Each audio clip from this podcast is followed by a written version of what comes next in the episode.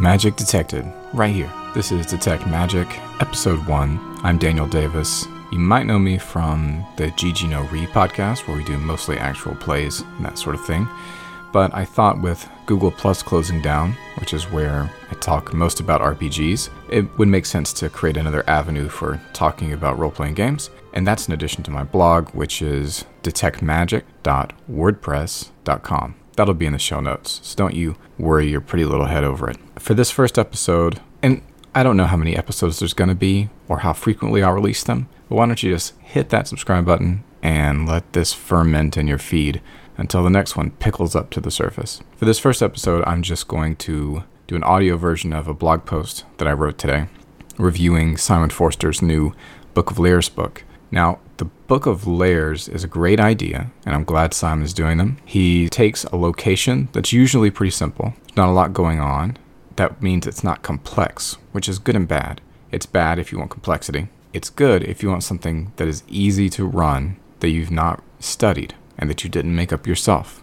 It's not that it's simplistic, it's just that everything you need is right there on the surface. You'll have a map and then a key, usually on facing pages.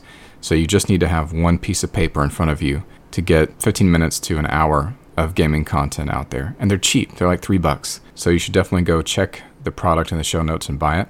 But let me give you what I wrote today, because you might not have read it. I mean, shame on you if you didn't, but Here's the audio version. Simon Forster makes good product. You can buy it and use it immediately without reading it. If you need stuff to run, he gives it to you. It's for ACKS, which is um, that's the Adventurer Conqueror King system. It's basically D&D, but obviously converting it is no problem. I believe the AC conversion is that the ACKS AC, you can apply that as a bonus to whatever the default armor class in your system is. So if you're using BX, that's 9, and you subtract the ACKS AC from that. And if you're doing 5e, it's 10, and you add the AC bonus to that. I buy pretty much all this stuff and I rarely buy RPG products, which is as good a recommendation as I can give. This review will cover his newest book, but it's applicable to the whole series to some degree. Here's a sample four page sequence, and you can see that if you go to the blog post, which, again, linked in the show notes. So you should probably pull that up while you're listening to this, unless you're in the car. I don't want the liability. The good.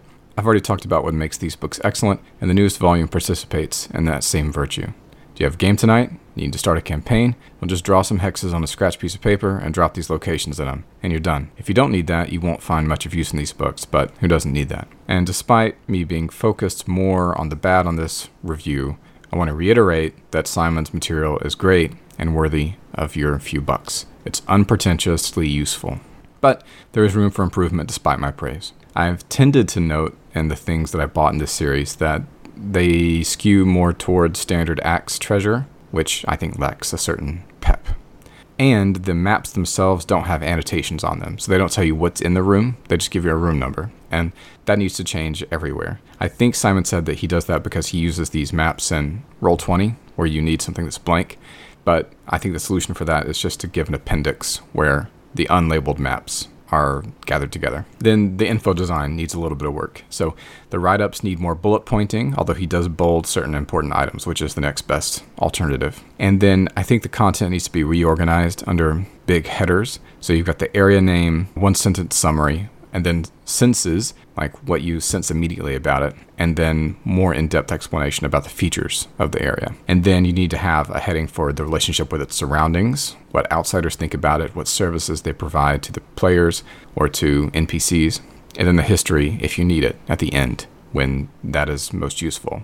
Because you're not really going to be concerned about the history until there's a lull in play where you have a break or if you're reading it beforehand. The NPC pages are really good, but the info needs to be presented in reverse order. He's got role playing material at the bottom, and that needs to be at the front because probably you're not going to fight them straight off. You're going to talk to them first. See what I'm saying? And then also, I find that this, the descriptions need to be a bit more, again, peppy. We need some specific imagery, not just describing what something is, but how it how it strikes you or how it would strike someone who is experiencing it. And I find I mean, this is always attention, right? And this is part of the enhanced version. If you even if you already read that, you don't get these little asides in the podcast. That's the that's the services that I provide to you, the dear listener. So there's a tension between word count and full description. I mean, if you wanted to fully describe a location such that it would be no different if you read about it than if you experienced it. You're going to need pages and pages and pages. Of course, that's crazy. Nobody does that. You've got to define your target on the gradient somewhere. So I think we should err more toward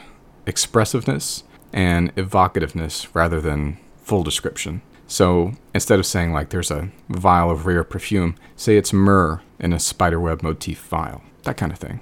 And that's hard to do, and it's harder than just writing rare perfume. So I understand that, but if you want to go extra, that's the way you should go. And then, with the exception of the Rainbow Wizard lair, the maps need to be more interesting. They need to be more loopy, have more levels up and down, secrets, and then stuff you can mess with in the environment. But like I said, this is a great product.